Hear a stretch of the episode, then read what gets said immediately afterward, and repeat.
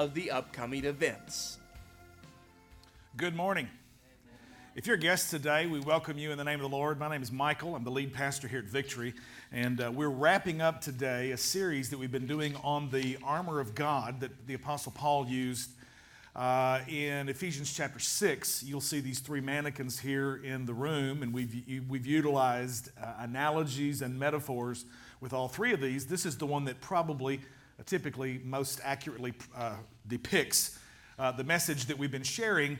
Before I jump in today and we get our, our text ready to share, I'll have you stand in just a moment. I want to read to you. We received a formal letter from First Christian Church, and we received a thank you note last Sunday in our 9 o'clock service. Peggy Warburton was with us, and uh, she hand delivered this thank you note. Let me explain to you what's going on.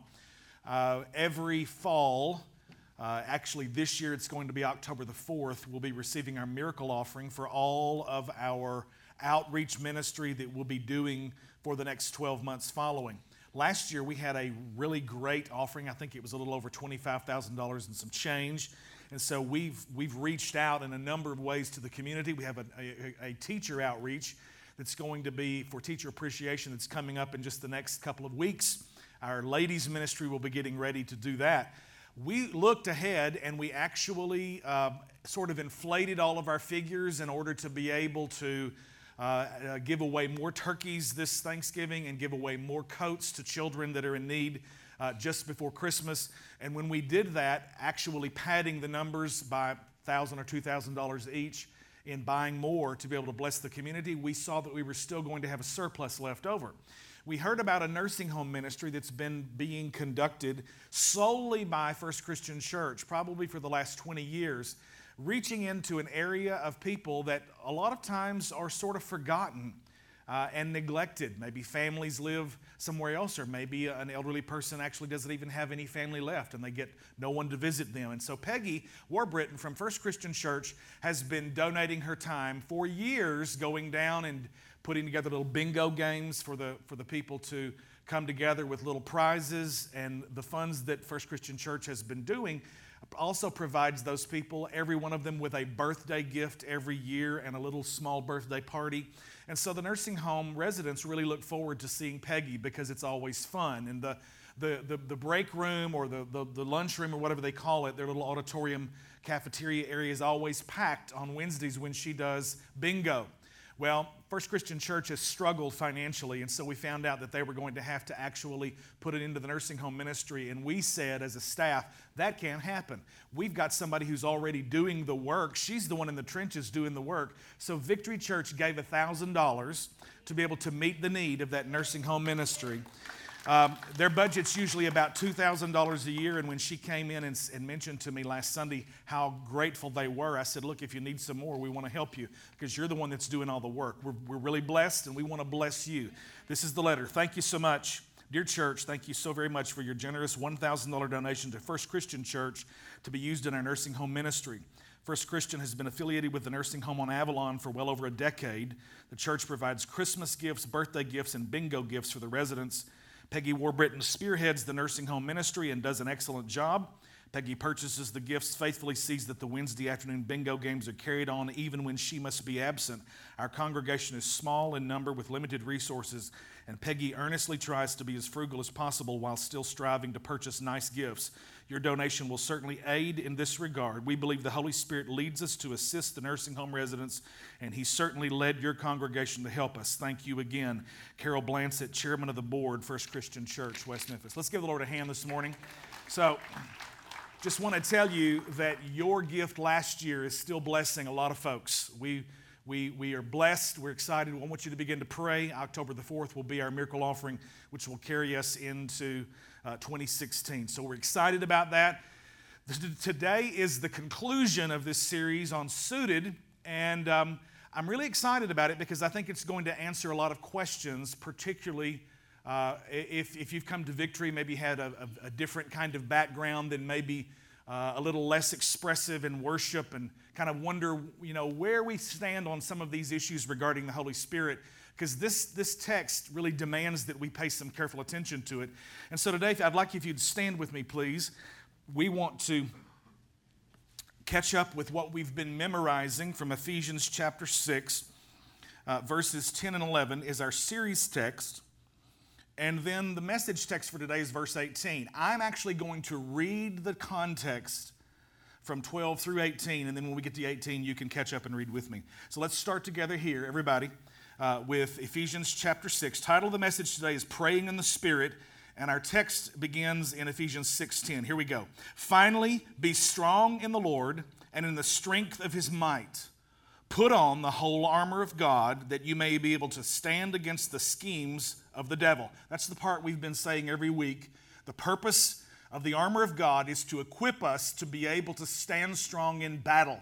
And it's God's armor. So when we put his armor on and we walk onto the battlefield, then the enemy has to tremble in fear. So as I read, let me just pick up from here. It says, For we do not wrestle against flesh and blood, but against the rulers, against the authorities, against the cosmic powers over this present darkness, against the spiritual forces of evil in the heavenly places. Therefore, take up the whole armor of God that you may be able to withstand in the evil day. Everybody say, in the evil day. And having done all to stand, to stand firm, stand therefore, verse 14, having fastened on the belt of truth. And this is the order in which we preach these messages.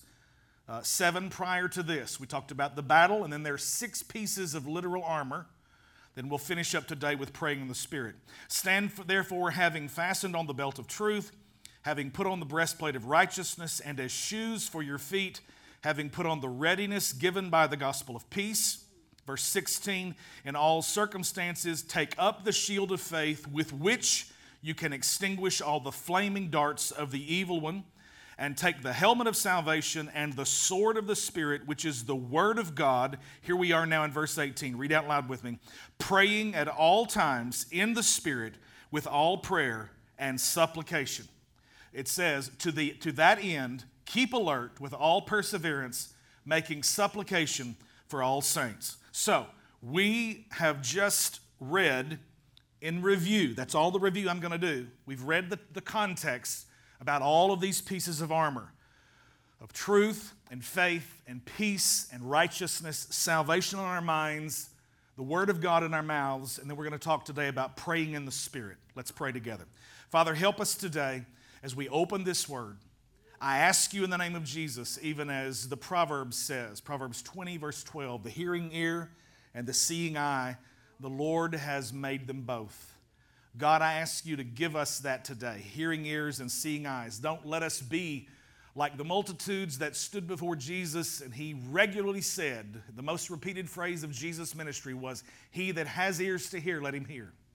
And every person on the side of the mountain on the open plain, hearing the Sermon on the Mount. Every one of them had ears on the sides of their head, but they didn't have spiritual ears to hear the voice of the Lord. God, give us ears to hear and eyes to see today. I pray right now because I am totally dependent upon you. I ask you to help me to be precise and clear, help me to be concise. And I ask you for this in Jesus' name. And everybody said, Amen. You may be seated this morning in the presence of the Lord. Do you love Jesus? Say amen.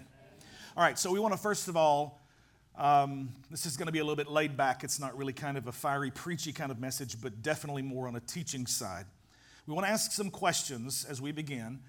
You have these actually printed in your notes. Uh, hopefully, you picked up one of those on the way in. Um, we ask the question, What is praying in the Spirit? Because the text clearly says praying at all times in the Spirit and it's a capital S. The authors of the authorized version, which is the King James 1611 authorized version, um, and previous translations prior to that have used in order to differentiate between the human spirit and the Holy Spirit, a lowercase s for the human spirit and a capital S to signify the Holy Spirit. Because if you think about it, being able to bring differentiation between those two can be pretty important because otherwise we can start to subscribe uh, things, or ascribe is the correct term, things to the human spirit that otherwise only the Holy Spirit can do. and we might be saying things that the Holy Spirit would do that, that the human spirit would do. And we, want, we don't want to confuse those things, okay? Because there is obviously a distinction. I believe that the spirit of man is the place where the Holy Spirit of God abides. Uh, 1 Corinthians chapter 3, uh, 16 says, Know you not? Your body is the temple of the wholly Spirit. Now, when we talk about the body, we're talking about three parts spirit, soul, and body. 1 Thessalonians 5, 23, the Apostle Paul says, I pray the God of peace sanctify you Holy spirit, soul, and body. And, there are those that would put together the two, spirit and soul, and that's fine. Uh, I think there is a, is a specific demarcation because what we just studied a couple of weeks ago in Hebrews chapter 4, verse 12, it says, For the word of God is alive and active and sharper than a double edged sword. It pierces and even divides joints and marrow. Those are two things that are so closely associated that you're talking about having to uh, surgically open it up to see the distinction between the two. They're, they're joined together, joints and marrow. It says, and spirit and soul, and is a discerner of the thoughts and the intentions of the heart. So the Word of God brings the differentiation even between spirit and soul. My soul is my mind, my will, my emotions. Uh, my mind is what I think, my will is what I want, my emotions are what I feel. But that's different from the spirit of man. The Bible says in Job 32 8, there is a spirit in man, and the inspiration of the Almighty gives them understanding. Inspiration meaning to breathe into. Uh, Proverbs 20, 27 says, The spirit of man is the candle of the Lord, searching all the inward parts of the belly. So, when, when your candle has been lighted by God, when the spirit that is in you, the human spirit made in the image of God, becomes the habitation for the capital S Holy Spirit, then you have the light turned on in your darkness. You're no longer dead, but you're now alive in Christ. If you believe that, say amen. Okay, so so just some simple review as we talk about this, because I want you to understand what is being said when it says praying in the Spirit. Now, there is a um, has been a move in the last several years, I think, that has sort of blurred the lines between the evangelical and the charismatic. Uh, all charismatic Pentecostals are evangelical, meaning we believe in the born again experience, but all evangelicals aren't charismatic or Pentecostal, okay? Charismatic Pentecostal, charismata means the grace gifts. We believe that they are in operation today. I am not a cessationist. I do not believe that God parenthetically, in one little bitty tiny space, gave great miracles to confirm His word and then said, okay, finally, when you get this book, my whole purpose was just to put a book in your hands, and you've got a book now. So since you have a book, you don't really need anything else. If I know, you know, you can lay a book on somebody that's sick, even if it's the Holy Bible, it's not going to heal them. You need the power and the presence of God, the miraculous presence of God. And, and, and unless you hear somebody teach that and preach that, then we don't have faith that arises in the hearts of the people, and they don't make a demand on the promises of God. Now, the reason you see people get saved is because somebody stands up and preaches the gospel of salvation. But what I've been trying to help everybody at Victory here see for years is that gospel isn't just only a heaven hell issue. It is not merely salvation from sin, but it's salvation from everything that is under the curse of the law of sin and death. That includes sickness and sin and poverty and ignorance and all of those things that are under the curse. The gospel in Jesus Christ has come to free us. He himself became a curse for us. Now we're not dead, we're alive. We're not the old man, we're a new. We're, we're, we're walking in newness of life because the spirit of Him that raised up Jesus from the dead, capital S, now dwells in my human spirit, and I've been made alive in Christ. Come on, help me a little bit. I know I said I'm going to teach, but I, I kind of have to help stir you a little bit, okay? So, what is praying in the Spirit? That's the question because the Apostle Paul says, after he gives us six pieces of armor, which I think is interesting because the, the, the, God is always very particular about numbers. Six is very incomplete because it's the number of man. Seven is the number of God. Seven is the number of completion, the number of God's perfection. We talk about in what is it, uh, Isaiah 11 in Revelation chapter 1, the seven spirits of God. Doesn't mean God has, has seven different spirits, but it literally means that it takes these seven descriptors to give us a picture of the greatness of God's spirit the spirit of counsel, the spirit of might, the spirit of the fear of the Lord, the spirit of knowledge, all of those things that Isaiah 11 gives us a picture of. Okay, seven is, is perfect. So I, I think that if we were to stop and only give you six literal pieces and we don't cap the thing off with this last thing that the Apostle Paul said do, then we would have some cool armor. We might understand belted truth and shoes of peace and helmet of salvation and shield of faith and a sword of the Spirit and, and, and all of these different things that we've talked about. But it all has to be put together with this issue of prayer. And it's a specific kind of prayer praying in the Spirit. And so the second question would be well, Pastor, isn't all prayer by a believer praying in the Spirit? And I think that's probably a logical question to ask. And I would say no. I, I don't think uh, even when we haven't even yet talked about the distinguishing of a prayer language here, let's just talk about everything that we do in English. I don't think I'm always in the Spirit every time I pray a prayer because I've asked for some things that, thank God, God didn't answer my prayer. How many remember when Elijah was discouraged and he said, God, just kill me? And Job cursed the day he was born. How many of you know those guys weren't in the Spirit when they were praying that? How many of you know sometimes we can get angry with enemies and we can try to call fire down from heaven? And God told the sons of thunder, which He named them this, James and John, He said, Wait a minute, you don't even know what spirit you're of. That's not the way to go about it. So, yes, I've prayed some things that have definitely not been in the Spirit. Now, they might have been in my spirit, but they weren't in the Holy Spirit. Come on, are you hearing me? So if, if, we can acknowledge that every time you open your mouth and say, Oh Lord, does not mean that you're actually praying according to the will of God or praying uh, the Spirit of God about a set of circumstances. So we want to qualify this. What is praying in the Spirit? Now, second point, we have to be people who are committed to interpreting Scripture with Scripture. Let the Word of God say, what the Word of God says. It is the first place we approach, it is the final authority. After the debate is ended, the Word settles it. What does the Word say? So we recognize that anytime we look at a passage, we examine the part as it relates to the whole. Because if you don't, you can very easily cherry pick one portion of Scripture, and if you don't examine it from a systemic or a systematic approach in terms of what the Bible has to say overall about that whole subject, uh, you can just sort of really, you know, like a like a lawyer, go before the bar of heaven and pick your favorite verses and hold them up to God, and God says, "Well, okay, that's good, that's my word, but you don't have the full picture here." And too many times we try to go before the bar of heaven like a lawyer and present our case, and we, we pick the favorite verses that we like that support our case. We use them as proof texts, and we, don't, we, we fail to recognize that every one of those parts has to fit into the whole, and, the whole has to fit into the purpose of God. Somebody say amen. All right? So, context is key, context is critical. Uh, it, it's not just take one line out of a paragraph, but that line rests in that paragraph. That paragraph sits in that chapter. The chapter sits in that book. The book sits in the covenant, whether it's new or old. And then that sits in the whole of the whole Word of God.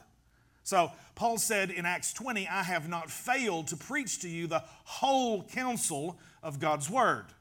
Uh, it's, it's real easy sometimes to sort of get into a flow or a denominational persuasion, a particular theology, and really think that's the end.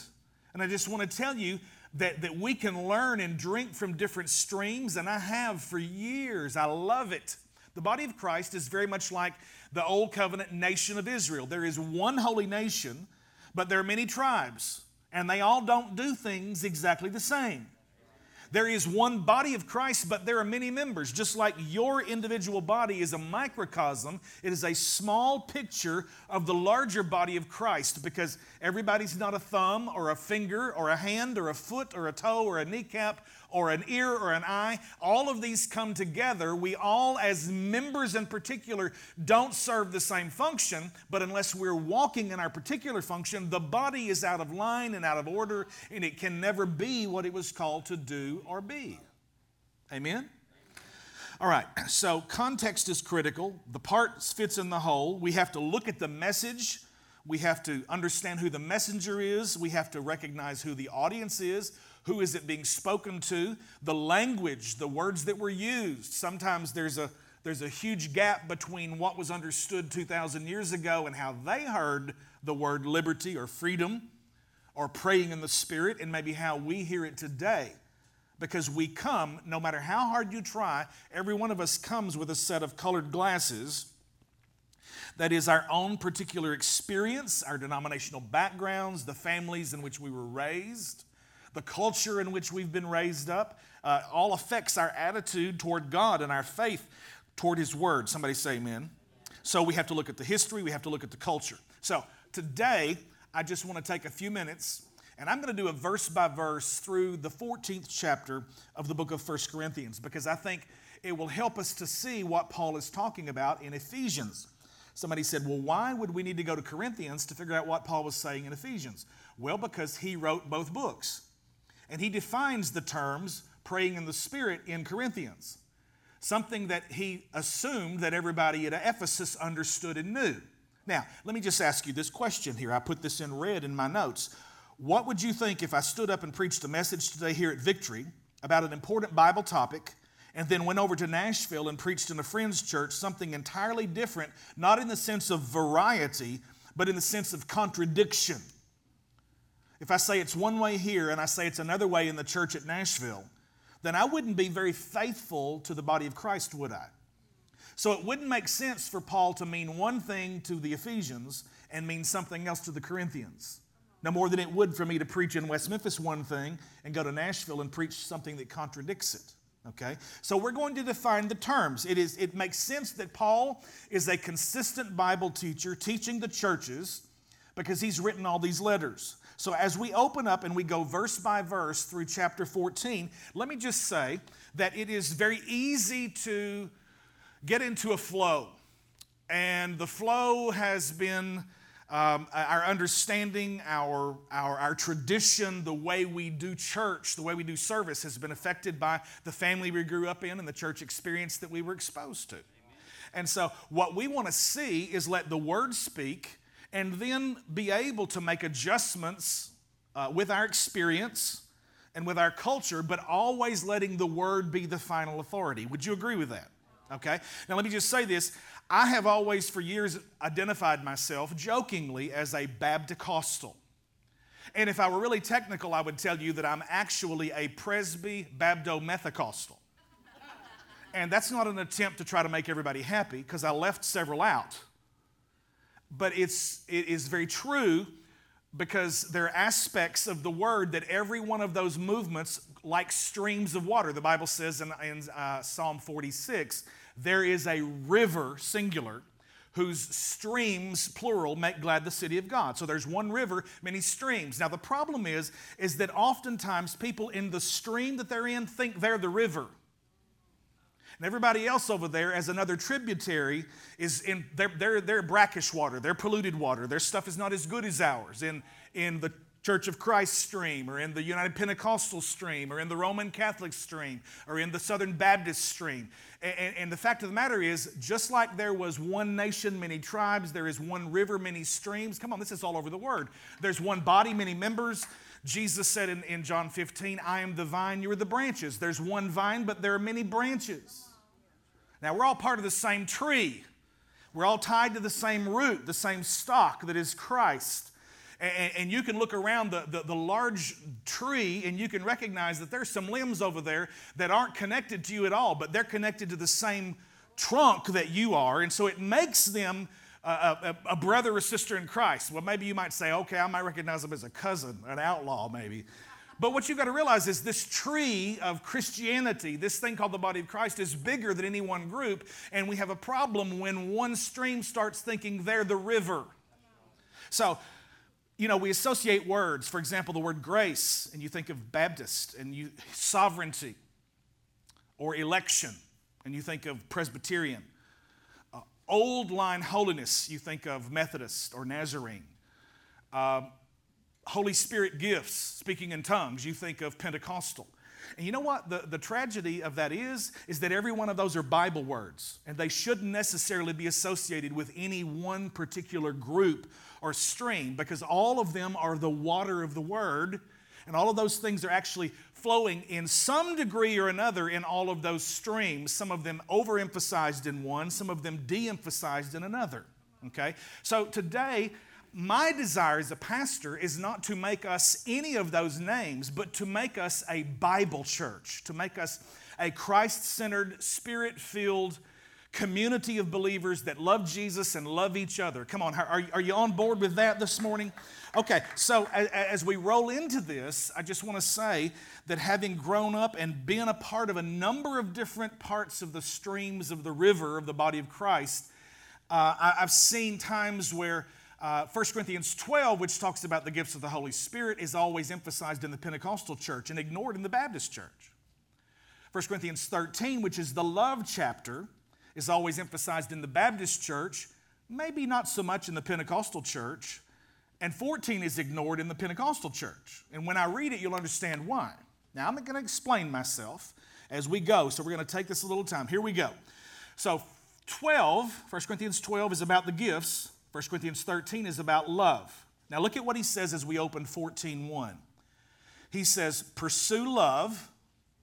What chapter is that? 13. Everybody say 13 and earnestly desire the spiritual gifts. What chapter is that? Everybody say 12. Okay, so Paul is pulling together. He's talked about gifts, the Pentecostal experience in chapter 12. He's talked about love in chapter 13, which every good Southern Baptist has had emphasized. Okay, but this is what Paul says. He says, You know what, guys? I want you to have both of these. Not just the fruit of the Spirit, as in love, joy, peace, not just the gifts of the Holy Spirit, but you need both the character of God and the power of God. You, you don't need to have one without the other. It's not either or, but it's both and. Pursue love and earnestly desire the spiritual gifts, especially that you may prophesy. Here we go, verse 2. For one who speaks in a tongue speaks not to men, but to God, for no one understands him, but he utters mysteries in what? Look at it. In the Spirit. There's that phrase right there. Everybody say, in the Spirit. That's interesting because Paul said in Ephesians chapter 6 verse 18, praying at all times in the spirit. So this is one of those phrases that he uses regularly just like he talks about being in Christ, in the spirit is a term that Paul writes about. So we've just heard the definition. When someone speaks in a tongue, they're not speaking to men, but to God, and they're uttering mysteries. Mysteries in the spirit. So they're speaking in a language that's not understood, and they're speaking mysteries. They're talking to God in mysteries, in the Spirit. Verse 3, here we go. On the other hand, the one who prophesies speaks to people for their upbuilding and encouragement and consolation. Now, King James says edification, exhortation, and comfort. That's kind of old school English for build up, stir up, cheer up. What's the one common word that defined all three of those words? What was it? Everybody say up. So when someone gives you a prophetic word, you ought to leave up. You ought to leave encouraged. This is the reason when people come to victory and they go out of here feeling like they can take on hell with a water pistol because that's what the gospel does. It stirs you up, it builds you up, it cheers you up. You leave up. Even if you're broken in sin and you repent and you cry and call out to God, you were dead, but now you're up because you're alive in Christ. Are you hearing what I'm saying? Too many churches, folk get the fire beat out of them and the, and, and, the, and the lower place scared out of them because that's the way the guy's motivated. He feels like I've got to keep them out of hell, so I got to scare it out of them every Sunday. And you're not, you're not stirred up, you're not built up, you're not cheered up. If anything, you leave down and you live all week long out of down because, man, I'm just low good, I'm no good, I'm low down, I'm just a worm, I'm just an old sinner, I'm going to sin every day because that's what you got told you were going to do on Sunday. But you come to victory and you hear, you know what? Yes, I was a sinner, but now I'm a saint in Christ. My life has been changed. Now, I still sin, but I have a choice and I can get forgiveness and I don't have to stay bound in that. I, can, I have deliverance. Salvation is not just saving me from the penalty of sin and fire but it's saving me from the power of sin so that I can walk free and I can have liberty in Christ. Come on, somebody. Are you getting anything out of this? All right. So he says, on the other hand, the one who prophesies speaks to people for their upbuilding and their encouragement and their consolation. Up, up, up, up. Okay? Build up, stir up, cheer up. The one who speaks in a tongue, what? Read it. Builds up himself. Okay? So, uh, praying in the Spirit, speaking in a tongue, then, and if you've come from any kind of a Pentecostal background, it was sort of just the norm. It's what you did, and it's how the service was conducted. And that's the reason you won't hear a Pentecostal church really ever spending a lot of time in, in, chapter 14 because it restrains a lot of that and it pulls it back into some limits. Okay? Now, we don't want to limit the Holy Spirit in any kind of way. I know just by using that word right then that I probably set somebody on red alert, but I want you to stay with me. Let's get this. He says, Then the one who speaks in a tongue builds up himself, but the one who prophesies builds up the church. Now, what I do in my car, listening to worship music, what I do on my face, laying in the floor in the office, praying and interceding over this church, you bet your bottom dollar it's rolling. I'm, I'm praying in the Spirit and I'm building myself up. Okay? But when I get up here, my motivation is not just to build myself up, my motivation is to build you up. I want to build up the church. Are you following? Here we go. Verse 5. Now I want you all to speak in tongues. This is what Paul said. So don't anybody come away going, oh, well, that's not for today. He says, I want you all to speak in tongues, but even more to prophesy. Why? Because the one who prophesies is greater than the one who speaks in tongues, unless someone interprets. So that here it is again. What? So that the church what? May be built up. Okay, stay with me. We're going to roll now. I'm going to get a good section, about six or seven verses, real quick. Now, brothers, if I come to you speaking in tongues, how will I benefit you unless I bring you some revelation or knowledge or prophecy or teaching? If even lifeless instruments such as the flute or the harp do not give distinct notes, how will anyone know what is played? And if the bugle gives an indistinct sound, who will get ready for battle? So he's giving us an analogy of the one who signals with a trumpet call on the battlefield. If it's not clear, people don't know what to do. He says, If the bugle gives an indistinct sound, who will get ready for battle? So with yourselves, if with your tongue you utter speech that is not intelligible, how will anyone know what is said? For you will be speaking into the air. There are doubtless many different languages in the world, and none is without meaning. But if I do not know the meaning of the language, I will be a foreigner to the speaker, and the speaker a foreigner to me. So with yourselves, here he goes. Listen. Since you're eager for manifestations, now, I'm going to tell you, as your pastor, I am eager to see the, the Spirit of God move in this church. I want to see people get saved. I want to see them filled with the Holy Spirit. I want to see miracles happen. I want to see people get healed. I want bondages to break, chains to fall off of people, marriages to get back together, finances to be loosed, everything you can imagine that the gospel promises. I'm eager for that. I want to see it happen. We are eager for manifestations of the Spirit. He said, Since you're eager for manifestations of the Spirit, capital S, strive to excel in building up the church. Now, who are we trying to build up here? Okay, so when I pray in a tongue, who am I building up? Myself. But when I come to the church with the people of God, it's all about building you up. It's building one another up. Here we go. Verse 13. Therefore, one who speaks in a tongue should pray that he may interpret. Now, let me just stop right here and just say that there was a lot that we did as Pentecostals, and that's what I grew up in. That was my mother tongue, that was my background. That's, uh, that's the home cooking. Okay that I grew up in. And it was just kind of a free for all, and everybody was jumping and hollering, and a lot of excitement, and there was power, and we saw miracles happen, undeniably so. A lot of very wonderful stuff. I'm grateful. Uh, there was some stuff that I've had to see get adjusted in my walk with God as I've matured, as I've gotten into the Word more and learned, and the, and the Lord has taught me. There are things that I do by myself in my time in my prayer time that you would never see me do out here because people would think I was a raving lunatic. I've done crazy stuff. I've done it because I knew the Lord prompted me to do that. Just like last Sunday when I told you that I got out there and walked that property, that 30 acres, in my bare feet because God gave me the word and said, Every place where the sole of your foot touches, I'm going to give it to you. And I was out there walking that, praying, trusting God for that property to get paid for. Now, a lot of people who don't understand that think that's crazy. And there was a lot of things that happened in some of those services that I was growing up that really were just flesh. Let's just tell the truth. It was people getting excited and over responding instead of being a little bit disciplined. And, and, and, let me just say this I would rather there be a little bit of exuberance that has to kind of be pulled back than to try to raise the dead every Sunday.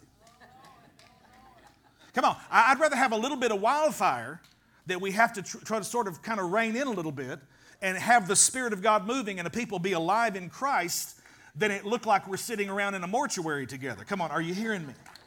A bunch of God's frozen chosen.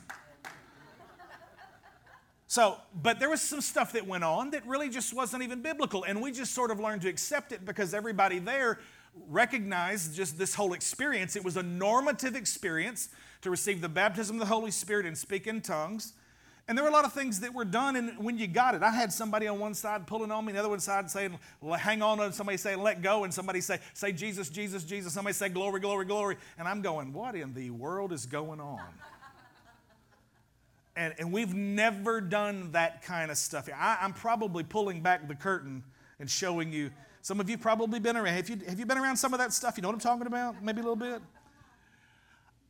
We don't have to do that childish, immature stuff because we don't have to um, be afraid to try to work up something. I want the Spirit of God to move, but I'm not going to get in the flesh and try to make it happen.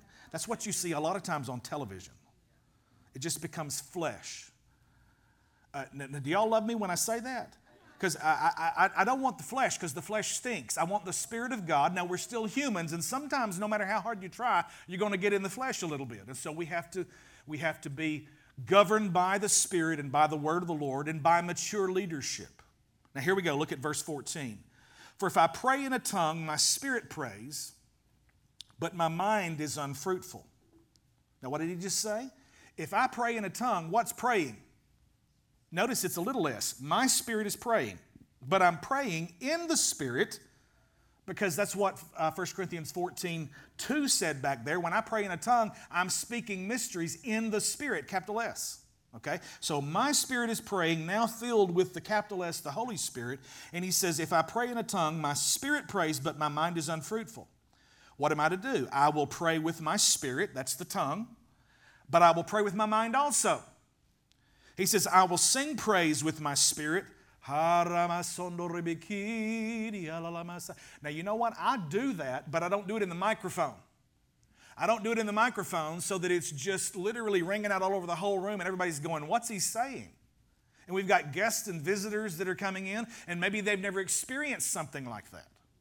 And so remember the focus is when I come in here, I've already built myself up all week long, sitting out behind my courtyard on the bench, weeping and crying and worshiping and in the Word and praying and praying in the Holy Ghost, building up myself because I want to have something to give so that when I come in here, it's not about I got to get myself caught up and built up. I've come to build you up.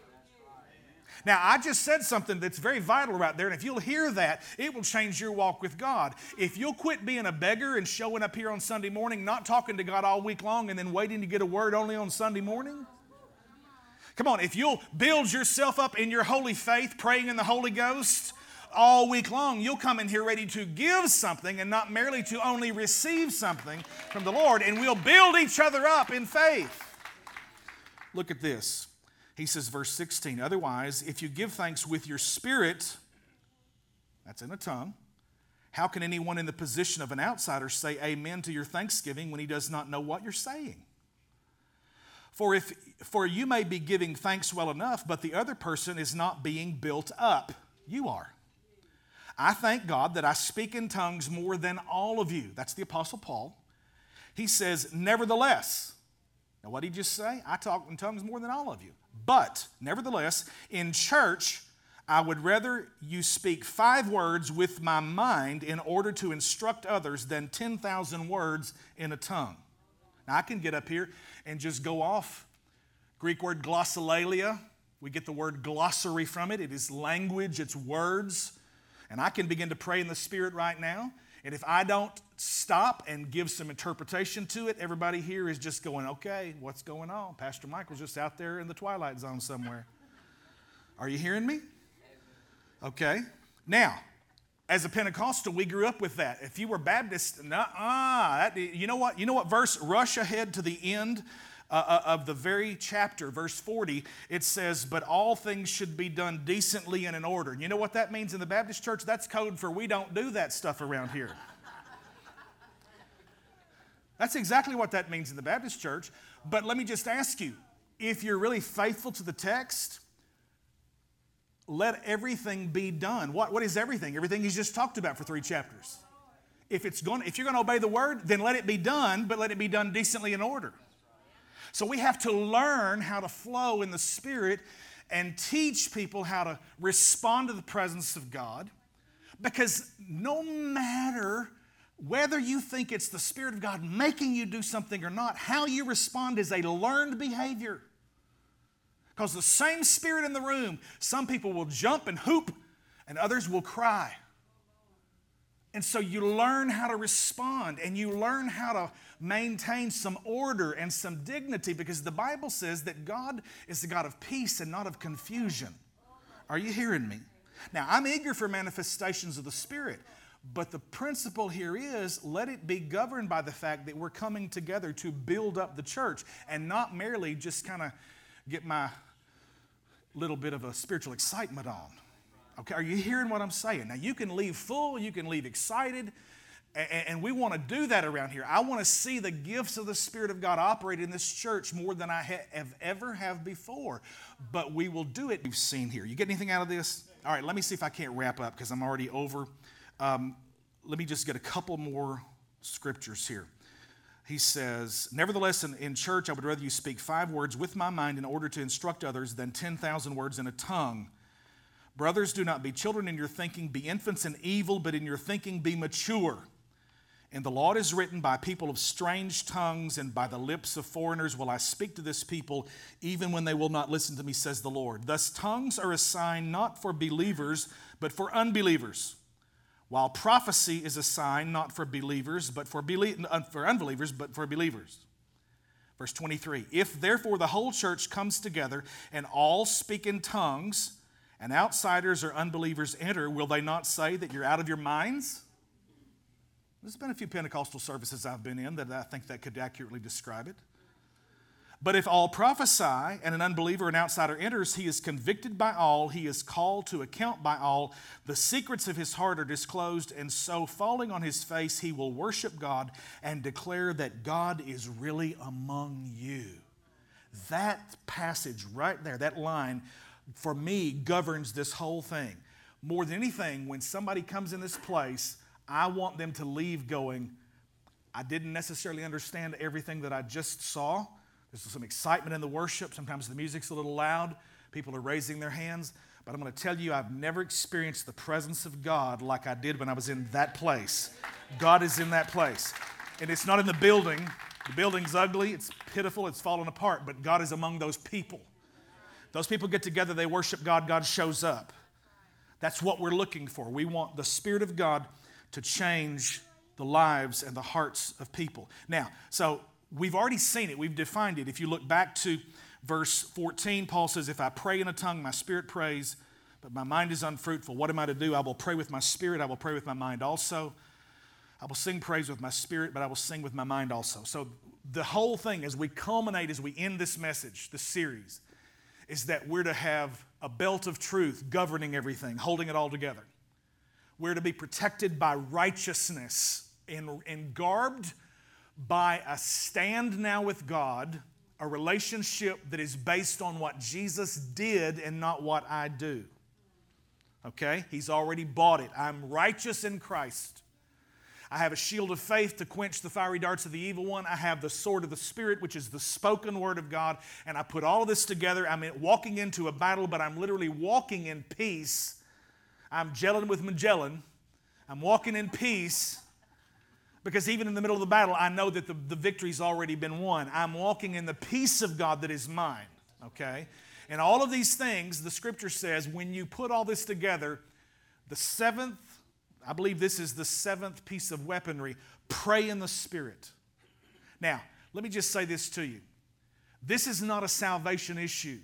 Because when you got saved as a Methodist or a Baptist or a Lutheran or whatever your stream that empties into the greater river of the body of Christ, whatever it was, when you got saved, the Holy Spirit came into your heart and into your life. He is there, He is the residing one. Now, you don't need something else to come into you because He's already there, but you just need to, in faith, say, move in my life, activate these gifts that are already there, that are already resident on the inside of me. I remember a few years ago, I bought some software to study the Bible. And I, I, I, bought a particular plan, and I think it was like $249, and I had like two or three discs, CDs that came with it, or DVDs, whatever. This has been years back. We were operating on PC at the time. And so some new translations came out, and I wanted those new translations. And so I called the company and I said, do you, do you, you know, I want to give you a credit card number because I'd like to get these translations to study along with. And, and the guy said, well, you don't, I don't have to send you anything. I just need to give you a code because actually those translations are already on your CDs. You just have to be able to unlock it. And that kind of made me mad. I thought, I've had this all along. I just didn't know how to access it. Are you hearing what I'm saying? I've had everything here that's already at my disposal, but I just didn't have the code to be able to get into it and unlock it for that to begin to operate in my life. It's already there. So, what I'm telling you is, you don't need some kind of another experience. The Holy Spirit's already inside of you. You just need to unlock, let Him unlock all of the gifts because He is the giver, He is the Holy Spirit. They all came with Him when He moved in. And it's, it's like anything else. You just never really thought about doing that because you've been taught wrongly that none of that is for today and you shouldn't really try to stretch your faith to believe for those kinds of things. One of the books I read at the beach was by Eric Metaxas called Miracles. This is a Yale graduate who, who grew up in a Greek Orthodox home, who had a true born again experience filled with the baptism of the Holy Spirit. He wrote a book, uh, a biography about Bonhoeffer, which is one of my heroes of the faith, who stood against Hitler in World War II. And Eric is a tremendous thinker and writer and author and he this is this latest book i would encourage you if you need some strength in your biblical understanding about a case for miracles for today then this thing will absolutely set you on fire because it's not only going to give you a biblical case for it but it's going to give you hundreds of testimonies of people's lives who've been changed by putting their trust in God to move, to heal them, to open doors for them. Every one of these things is an undeniable miracle. This book's called Miracles, a little yellow cover uh, I would encourage you to read it because it's, it's a wonderful, wonderful text. So, what am I saying as I close this this morning? We've got, we've got two more passages. Go ahead, guys, if you would please, and give me. I want you to look to Jude, verse 20. Two more things in your notes there. Jude 20 says this it says, But you, beloved, building yourselves up. Now, remember, what did we first learn just a little while ago in 1 Corinthians 14, 2 and 3? When you pray in tongues, you're what? building up what? Yourself. So this isn't just a Pauline definition of praying in the Spirit, but this is a body wide because we've got another apostle by the name of Jude who says the same thing. But you, beloved, building yourselves up in your most holy faith and praying in the Holy Spirit. I've got three translations here. Let's get it real quick. Give me the next one. The KJ, King James says it this way But ye, beloved, building up yourselves on your most holy faith, praying in the Holy Ghost.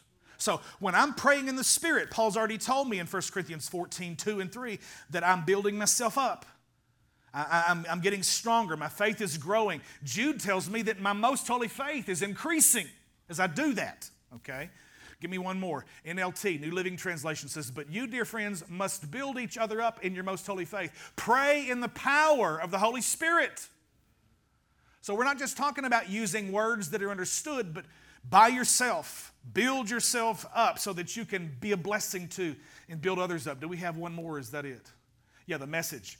But you, dear friends, carefully build yourselves up in this most holy faith by praying in the Holy Spirit. Now, I probably created more questions this morning, maybe for some of you, than I did answers, and that's fine. I'm not here to prove. You might disagree. This is a non essential of the faith. Whether or not you speak in tongues is not an issue if you're going to heaven. I'm very careful that when we do our foundations classes and people come in from all kinds of backgrounds, I say, Look, I just want you to know this is part of my heritage. It gave me an undeniable experience with the Spirit and the presence of God that nobody can ever tell me any other way. Because I've experienced it, I've got the Word to, to, to stand on to substantiate it. And so I just want to say to you rather than you hearing me say, you have to have this, you have to be just like me, because that's not what at all I'm saying. Not doing that, not saying that at all. This is not a salvation issue, this is an empowerment issue. This is an issue that will strengthen you in your walk and in your relationship with the Lord. You don't need a preacher to wave his coat at you. I don't need to slap you on the head and knock your wig off, the way I saw sometimes happen when I was a kid. Listen, I was the organ guy. I was the pump man. I under the tent. I did all the stuff. They rolled around in the sawdust in some meetings that I was in. And, and uh, you know, some of it was just some nonsense, but there were some people who really did get some help. There were folks that got off of alcohol and off of drugs and their lives changed. So there was a lot of good. So when I say it, I'm not being critical of all that good stuff. Okay? One last verse and I'm finished this morning. Here we go. What father among you, if his son asks for a fish, will instead of a fish give him a serpent? Or if he asks for an egg, will give him a scorpion? If you then, who are evil, Basically, Jesus is using the Hebrew idiom of comparison. He's basically saying, Look, you guys love your kids and you're not going to do that kind of thing. And between you and God, God is good, you're evil. But even you being evil, look at this. If you who are evil know how to give good gifts to your children, read it out loud, the rest of it with me. Here we go. How much more will the Heavenly Father give the Holy Spirit to those who ask Him? This is not a show. This is not a lot of what unfortunately gets misrepresented sometimes on Christian television. This is you right here in this moment as we close this service, merely saying, God, I don't understand all that he's talking about today, but I want whatever you want from me.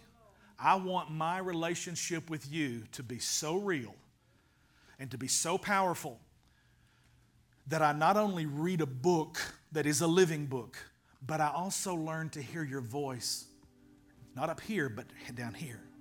I learned to hear the still small voice of the Spirit of God speaking to me. And God will share intimacies with you personally. In the very same way that a husband and a wife share intimacies together that you, you wouldn't share in a public setting because their conversations, their affection, there are times together where you're opening your heart in a very vulnerable kind of way. I think that there are intimacies that are to be shared between the individual believer and Christ that we don't, it's like, it's like PDA, public displays of affection. Sometimes, you know, and I don't want to get carnal here, but you know, you just see some, some kids out at the mall and you want to go, okay, y'all need to tone it down. Y'all hear what I'm saying? Because they're just, they're just some things that are meant that are private. And I think your spiritual walk has those same kinds of qualities of things that the Lord wants to bring to speak to you that is very unique. I believe that the way God talks to Jerome is different than the way he talks to me. It's different the way he talks to, to Clint and the different than the way he talks to Rachel. And, and I believe the, the beauty of that is, is because God has a unique relationship with every one of you in this room. And he wants to know you. He wants you to know him. Bible says in, in Psalm 25 14, it says, The secret of the Lord is with them that know his covenant. The secret of the Lord is with them that fear him, and he will make them to know his covenant. If we learn to walk with the Lord and not just give him our grocery list, but we learn to pray and then learn to listen, I promise you, you will start hearing the voice of the Lord in your life. And you'll begin to experience things the presence of God. And it's not all about having a, a hair stand up on the end kind of feeling. Sometimes I have that, sometimes I don't. Sometimes I weep. Sometimes I shout because I literally feel like I can get up and run around my yard because I get so filled with the fire of God. Now, what I'm trying to tell you is, is that there are things that I experience by myself that I bring it into a place of kind of reining it in. Although I'll say this, John Wesley said, if you want to draw a crowd, set yourself on fire and they'll come out just to see you burn. That's the great Methodist preacher. Would to God that Methodist preachers actually did what Wesley said today. As I close this service this morning, I believe that the vast majority of you know God. You have the Holy Spirit residing on the inside of you. But I have to, I think I would miss the Lord if in closing this service I didn't say, if there was someone who has never for the first time said, Holy Spirit, come into me. I want to be born again. Change my life. Transform me. Forgive my sins. Those simple words right there available as every head is bowed, every eye is closed. That first time is a unique experience. And with that first time, all that God is, He brings with Himself and He moves into you as His tabernacle. And it'll change your life. Hearing about God will inform you, but experiencing God will transform you. And you need to be transformed. I need to be transformed. If that's you this morning and you're saying, Pastor, I, I don't understand all that you're saying, but I want to know Jesus. I want to know God. I want, I want to know that I have peace with Him. If I would die today, I would go to heaven. I would be in His presence. That's you with every head bowed, every eye closed, and you would just say, Pastor, pray for me, would you slip up your hand? I want to pray for you right now. Yes, I see that. There's one hand. Thank you. Anybody else? Father, in Jesus' name, thank you for this individual who raised his hand. I pray, oh God, that you move and touch bring confidence of the walk of the Lord, the Holy Spirit. Right now, we simply cry out and say, Jesus, save me. I trust you. Lord, for everyone else in the room this morning, I believe that there are people here today that have been encouraged with a with fresh faith, a fire that has been ignited to say, I want more of God. Set a fire down in my soul that I can't contain and I can't control. I want more of you, God. I want whatever you have for me. And If that's you, if you're just saying, I want the Holy Spirit to, to show Himself strong in my life, I want the Holy Spirit to fill me afresh again today. If that's you, slip up your hand right now. In the name of Jesus. Father, thank you for those around this room. Lord, for gifts and callings, for destiny, for future, for decisions, for lives that are sitting right here in the balance right now. Thank you, Lord, that the empowering presence of the Holy Spirit sometimes is the thing that makes such critical difference. Lord, I thank you for the weapons of our warfare. They're not carnal, and that you show us how to use them. But God, thank you that you teach us how to pray at all times in the Spirit. Lord, thank you that these that are raising their hands right now and say, I, I, want more of the Lord. Father, whatever that is, even as they have a private prayer time with you, lay across the bed or get on the floor or driving down the highway listening to worship music. God, I just pray that you just fill them afresh. Right now in this moment, we just say, Jesus, fill us afresh. Fill me full, Lord, of your Holy Spirit. I want to do what you've called me to do. I want to be all that you've called me to be. In Jesus' name, God's people said. Put your hands together and give the Lord praise this morning. Amen. Amen. Well, you're blessed by that this morning. Give God some praise this morning. Wow. Thank you, Pastor Mike, for that awesome teaching uh, on what it is to pray in the Spirit. How many of you are thankful this morning that we have the Spirit of the living God? Come on, living on the inside of us. If you made a fresh start this morning, you can see Miss Sherry back there under the fresh start table. We've got a, a gift for you. It's a, a New Life uh, or the Abundant Living translation of the New Testament. How many of you know that God has asked us?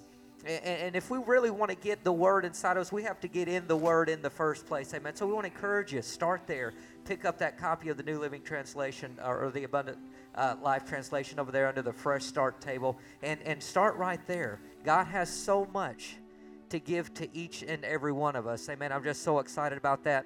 If you are a covenant member or regular attender, it is time to, to take the offering today. Got a couple of scriptures.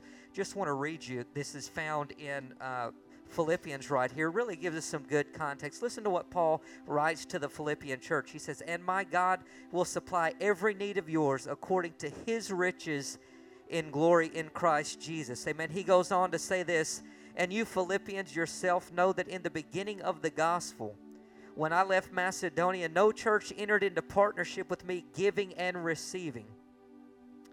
Even in Thessalonica, you sent me help for my needs once again. Listen to this. Not that I seek the gift, but I seek the fruit that increases to your credit. Amen. Wow. What an amazing example right there. So, when we are actually sowing that, we're, we're, we're sowing out of obedience, but it's more than that. It's the fruit that we receive